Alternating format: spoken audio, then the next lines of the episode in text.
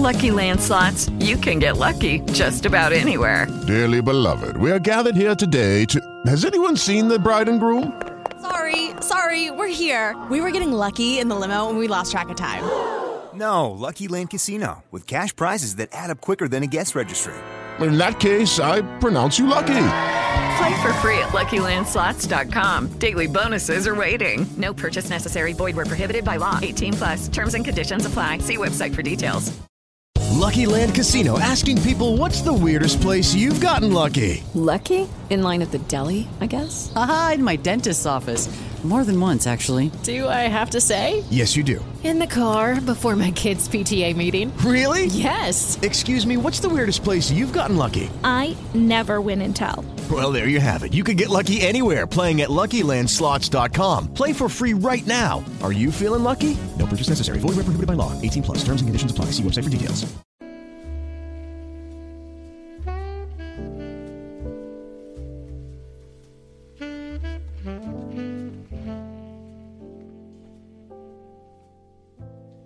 Benvenuti a questo corso di scrittura moderna che sarà un po' fuori dai cori.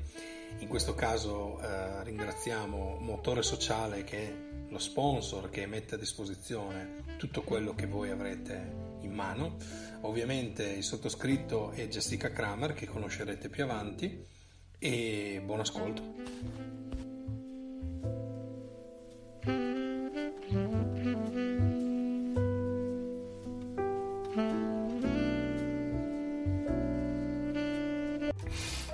Che odore, che puzza di merda. Mm.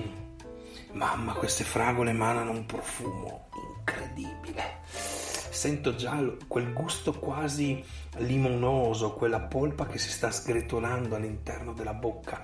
Non riesco quasi a chiudere la bocca, da tanto è grossa questa fragola. Pensate al vostro piatto preferito. Ovviamente i piatti hanno dei colori. Non esiste cibo senza colore. Noi non mangiamo in bianco e nero, mangiamo prima con gli occhi e poi con il gusto.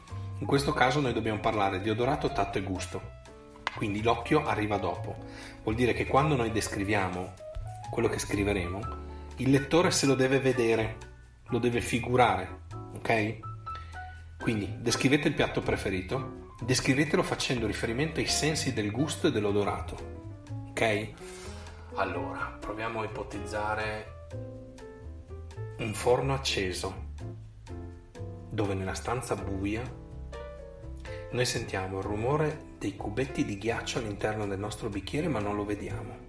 Sentiamo però che sta spumeggiando, quindi probabilmente si tratta di uno spumante o di uno champagne, ammesso che non sia Coca-Cola.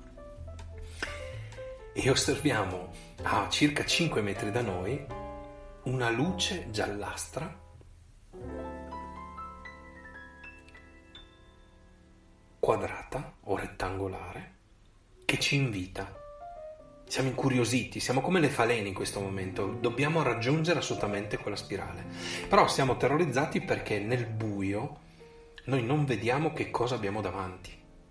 Potremmo calpestare un cadavere, potremmo calpestare del sangue, potremmo scivolare su una buccia di banana, inciampare, incocciare contro a un coltello, a una tavola imbandita che però a tutte le forchette e i coltelli posizionati in alto in modo da farci del male. Non sappiamo cosa abbiamo avanti, però abbiamo le mani occupate, perché in una mano abbiamo il bicchiere, magari l'altra ce l'abbiamo occupata con qualcos'altro. Non abbiamo il tatto, siamo vincolati. Dobbiamo per forza utilizzare l'odorato. E annusando sentiamo, avvicinandoci piano piano a questa luce, che c'è un odore forte di legno pregnante. Possibile che ci sia un mobile, una sedia, una panca, probabilmente una panca, perché è molto persistente. La panca normalmente è molto estesa. Quindi piano piano con le gambe ci avviciniamo finché una delle nostre cosce non incoccia contro qualcosa di solido che si sposta. Quindi o è una sedia o è una panca. Allora cerchiamo un varco da una parte e dall'altra, e sulla sinistra magari sentiamo freddo al gomito, abbiamo toccato qualcosa di metallo freddo. Andiamo avanti ancora verso questa luce, descrivendo quello che è il passaggio. Non abbiamo ancora descritto nessun profumo, però già abbiamo dato una tridimensionalità di questo buio che ci circonda. E non solo, stiamo dicendo anche noi dove ci troviamo rispetto alla fonte luminosa che dobbiamo raggiungere. Quindi un'azione, andare da A a B. Nel momento in cui avanziamo e vediamo ovviamente sempre più nitidamente che cosa c'è all'interno di questa luce che ci sta attirando, notiamo che ci sono dei colori, colori che hanno dei profumi, degli odori, e quindi assegniamo ad ogni colore un odore o una sensazione al gusto, al tatto e all'olfatto. Quindi stiamo vedendo qualcosa di sicuramente che ha delle crosticine, in questo momento sta sfrigolando perché probabilmente sopra è stato messo dell'olio e del parmigiano. Vediamo comunque una macchia, sono delle macchie di colore che fanno salire ogni tanto del fumo, che in realtà è un profumo incredibile. Se noi se- semplicemente apriamo leggermente la porta de- di questo forno, fuoriesce questa fragranza incredibile che sa di pane bruciacchiato, sa di, di crosta di pane, sa di, di pomodoro, sa di questo gusto incredibile della carne macinata fresca che in qualche maniera si è impastata con la besciamella. Stiamo descrivendo una lasagna e la facciamo vedere a chi ci sta leggendo o chi ci sta ascoltando, ma senza dargli nessun colore. Questa è una cosa molto importante perché perché ovviamente i cinque sensi funzionano tutti e cinque o assieme o annullando alcuni. Quindi in questo caso provate a pensare al piatto preferito e descrivetelo. Descrivete degli odori che eh, si possono sentire in un ambiente, ad esempio la chiesa. Allora, la chiesa ha degli odori particolari, no? Allora, sicuramente c'è l'odore delle panche del legno, come l'abbiamo appena descritto. Sicuramente c'è l'odore dell'incenso o del fumo delle candele, soprattutto quelle che si spengono. C'è sicuramente un mix di odori, un bouquet di odori che a volte cozzano uno con l'altro, che sono i profumi che si spruzzano le signore anziane, quelle che vanno cinque volte al giorno in chiesa. Sicuramente eh, ci potranno essere degli odori, se siamo in inverno, di canfora, l'odore delle salviettine che noi mettiamo all'interno dei, degli armadi contro le tarme, contro le farfalle che bucano i, i tessuti di lana, special modo. Quindi se sentiamo questo odore stiamo già indirizzando il nostro lettore o ascoltatore verso una fase invernale o autunnale. Poi Eh, sicuramente un odore di acqua stantia, perché a volte eh, l'acqua santa per, la, per farsi il segno della croce ha quell'odore molto particolare, no? Se fossimo nel periodo pasquale, sicuramente i, le foglie di ulivo, che di solito non hanno un odore, quando sono tante posizionate in una chiesa rappresentano un odore. Sicuramente i fiori i fiori che adornano magari l'altare piuttosto che i, le due absidi laterali. Nel caso di un uh, funerale sicuramente l'odore dell'incenso, ma soprattutto l'odore dei garofani, dei fiori recisi da cimitero, fiori morti, no? Poi quali sono gli odori? Se la, la perpetua del prete sta cucinando il pranzo, la cena, molto probabilmente mentre lui esce dalla... dalla struttura, diciamo, collegata con la sua casa, eh, il suo appartamento dove vive, molto probabilmente questi profumi ci raggiungeranno, e in base a dove ci troviamo ovviamente avremo dei profumi particolari, perché se ci troviamo in un paesino di montagna, magari nel nord Italia, è possibile che si senta un odore di polenta, un odore magari di selvaggina, come non so, un, uno stracotto di cinghiale piuttosto che uno spezzatino d'asino. mm? Se ci trovassimo magari sul mare e magari stiamo vicino all'acqua, potremmo sentire un odore di frittura di pesce. Tutti questi profumi rappresentano già una parte della storia e quindi li possiamo collocare all'interno come se fossero un tassello, come un pezzo del puzzle. Cerca di immaginare la presenza di un fo- una forte sensazione aromatica o degustativa. Magari, scusate, prima di entrare nella chiesa, all'esterno ci sono eh, dei rampicanti, dei gelsomini, potrebbero esserci dei glicine, potrebbe esserci anche magari vicino al mare dei cespugli di rosmarino, che è molto persistente, no? Se fossimo in Sardegna ci sarebbe il mirto che può entrare nelle nostre narici. Quindi un'aromatica degustativa, un qualcosa di spezie che noi possiamo sentire perché abbiamo davanti l'aiuola, ma che possiamo anche utilizzare per cucinare, quindi le, le sentiamo all'esterno, ma le sentiamo poi anche nel piatto che ha fatto la perpetua per il prete. Mm? Sto parlando di chiesa, potete scegliere qualsiasi ambiente ovviamente, no? Eh, per esempio l'acre fragranza della cipolla che eh, ha invaso la cucina perché la signora ha fatto il soffritto per fare il ragù, per fare la selvaggina. Eh, questo è l'incipit per descrivere la forte emozione. Quando noi spieghiamo al lettore, e non glielo stiamo spiegando in modo scritto, perché è meglio non dirlo, è meglio farlo entrare direttamente nel suo naso, nelle sue narici, e fargli sentire la cipolla, dove può essere un odore piacevole, fragrante, o una puzza che dà fastidio, che c'è, tende a, a farci scappare via, no? Questa sensazione che noi introduciamo nel, nel lettore, nell'ascoltatore, deve in qualche maniera costruire nella sua mente in quel momento una sensazione, un'azione di risposta del suo cervello.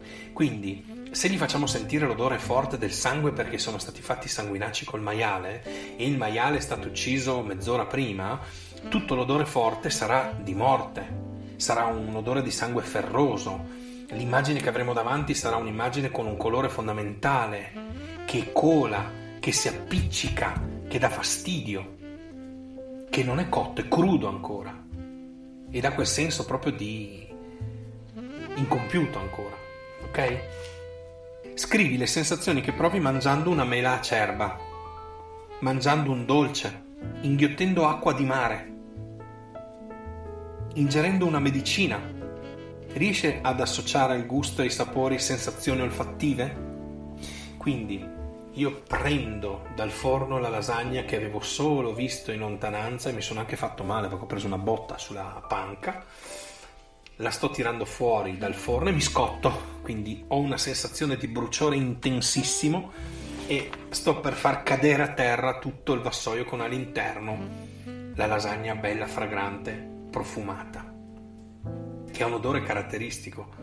Perché? Perché è un, un odore di lasagna, un odore unico, perché associa il ragù di carne, la cipolla e la carota con il sedano fatta per il soffritto, eh, il pomodoro, la passata che io poi ho spremuto, l'ho pulita, gli ho tolti i semi, l'ho messa all'interno di un tegame, l'ho fatta bollire aggiungendo poi del basilico, aggiungendo dell'origano, il sale, il pepe, un filo d'olio. L'odore della besciamella, che in qualche maniera rappresenta un po' la parte lattosa, la parte cremosa che si unisce poi con il parmigiano grattugiato sopra.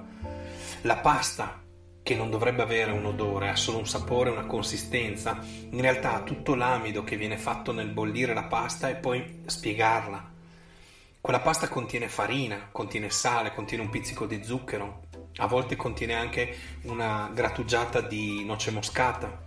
Qualcuno mette all'interno anche dell'amaretto sbriciolato per dare un, un contrasto netto tra il dolce e il salato.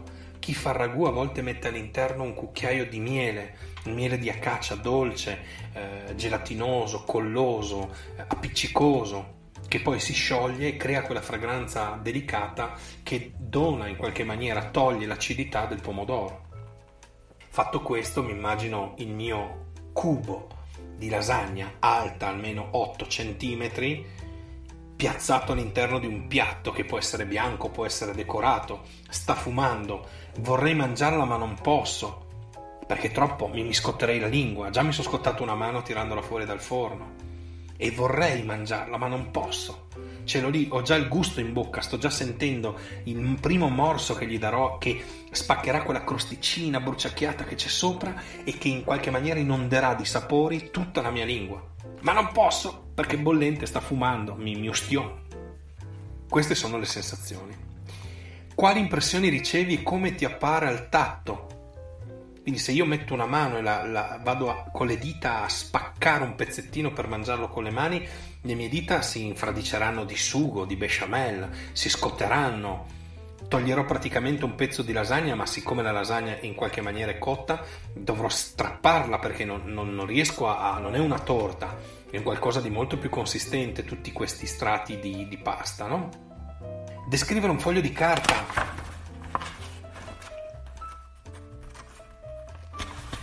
Un libro, la sensazione di quando giro una, una pagina, un limone che solo spremuto può far impazzire un'orchestra perché crea salivazione, mi dà una sensazione aspra molto forte sulla lingua, quasi disinfettante, una pesca, un maglione di lana, la superficie di un tavolo, il pelo di un gatto, il pelo del cane, la pelle rugosa dell'elefante che è seduto due file dietro di me in treno. Adesso vi leggo due, anzi uno, ve ne leggo uno solo, che mi piace di più. Come potrei dimenticare la distribuzione della casa?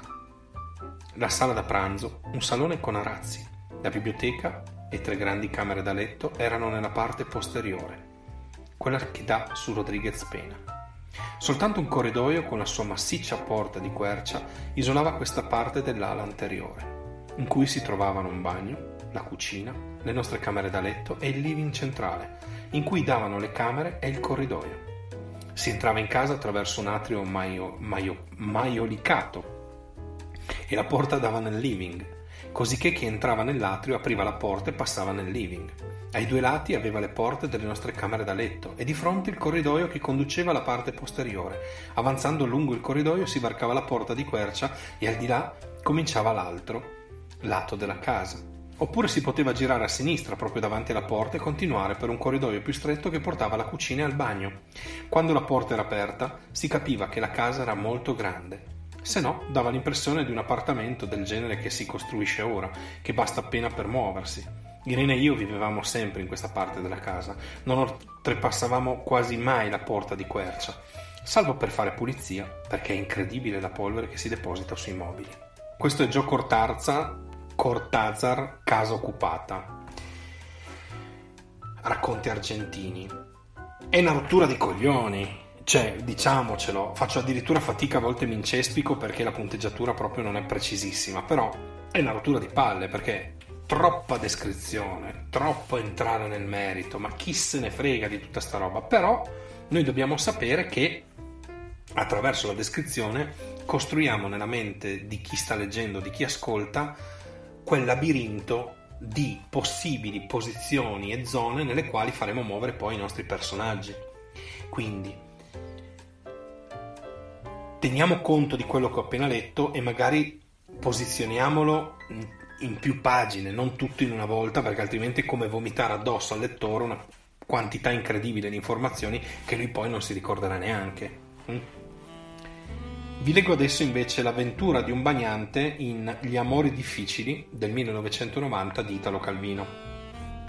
Alla banchina si affacciavano le grigie case dei pescatori, con rossi reti tese addosso a corti pali, e dalle barche attraccate qualche giovanotto alzava pesci color piombo e li passava a ragazze ferme con ceste quadrate dal basso orlo puntate all'anca, e uomini con minuscoli orecchini d'oro seduti in terra a gambe distese cucivano reti interminabili, e in certe nicchie bollivano mastelli di tannino per ritingerle, e muretti di pietre dividevano piccoli orti sul mare dove le barche giacevano a fianco delle canne dei semenzai, e donne con la bocca piena di chiodi aiutavano i mariti sdraiati sotto la chiglia a riparare falle, o su ogni casa rosa una tettoia copriva i pomodori spaccati in due e messi a seccare col sale su un graticcio, e ai piedi delle piante d'asparago i figlioli cercavano lombrichi, e certi vecchi con un soffietto davano dell'insetticida ai loro nespoli, e i meloni gialli crescevano sotto foglie striscianti, e le donne anziane friggevano nelle padelle calamaretti e polipi, oppure fiori di zucca rivoltati nella farina, e salzavano pure i pescherecci in cantiere odorosi di legno appena tolto dalla pialla, e una rissa tra ragazzi calafatai era sorta con minacce di pennelli neri di catrame, e ricominciava la spiaggia con piccoli castelli e vulcani d'arena abbandonati dai bambini. Anche qua è un mix, un shot, diciamo, di descrizione incredibile, cosa che un Stephen King prenderebbe un lanciafiamme e gli darebbe fuoco.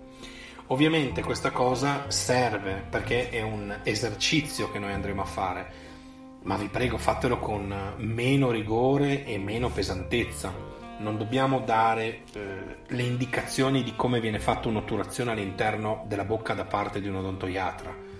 Non va bene. Non va bene perché oggi le persone fanno fatica a leggere addirittura quattro righe di post su un social. Quindi va bene che dobbiamo essere preparati, descrittivi, ma non dobbiamo più fare un esercizio di scrittura da un punto di vista classico, diciamo, della dottrina della scrittura. Dobbiamo cercare di capire cosa può coinvolgere il nostro lettore. Ok? Quindi troppo pesante. Allora, eh, se io dovessi scegliere un testo, prenderei un testo per esempio di uh, Stephen King, Home Writing, autobiografia di un mestiere. Quando Tabby finì, in salotto non volava una mosca. Nessuno sapeva con precisione come reagire. I versi sembravano percorsi da corde metalliche che li tenevano fino a farli vibrare. Trovai coinvolgente e stimolante l'abbinamento di esperienza compositiva e immagini oniriche. Ricevetti la conferma di non essere l'unico a credere che la buona scrittura possa rivelarsi inebriante ma allo stesso tempo basata su idee forti. Se persone sotto l'effetto di nessuna particolare sostanza sono in grado di scopare, come se fossero impazzite, smaniando letteralmente dalla frenesia, perché gli scrittori non dovrebbero essere capaci di perdere la testa restando sani di mente? Apprezzai anche la salda etica del lavoro che traspariva dai versi, quasi a suggerire che creare poesie o racconti o saggi era paragonabile tanto alla pulizia dei pavimenti quanto a epiche illuminazioni di natura divina. Allora, capite bene che qui lui non sta scrivendo il libro nel senso che sta descrivendo un'azione di uno dei suoi personaggi. Qui sta parlando di sua moglie e lo sta facendo in un modo molto semplice, raccontandoci un evento avvenuto all'interno del, della casa in cui vivevano, quando lui ha scoperto che sua moglie effettivamente ci metteva molto impegno e faceva ovviamente eh, un po' quello che faceva lui, ma con uno stile e un modo completamente diverso. Vedete quanto è più veloce, quanto è più scorrevole, quanto funziona meglio il testo non troppo descrittivo? Bene. Cerchiamo di non caricare ovviamente la descrizione oltre il limite, perché altrimenti il lettore si rompe le palle. Facciamogli vivere quello che noi stiamo raccontando, facciamogli sentire il rumore di New York aprendo quella finestra. Deve sentire Nora Jones che sta suonando a due piani sotto di noi, la deve vedere con gli occhi.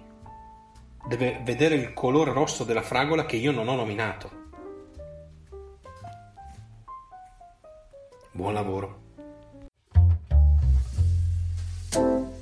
Bene, questo podcast finisce qui, quindi vi auguro di fare bene gli esercizi e vi aspetto al prossimo podcast con le prossime lezioni. Ciao.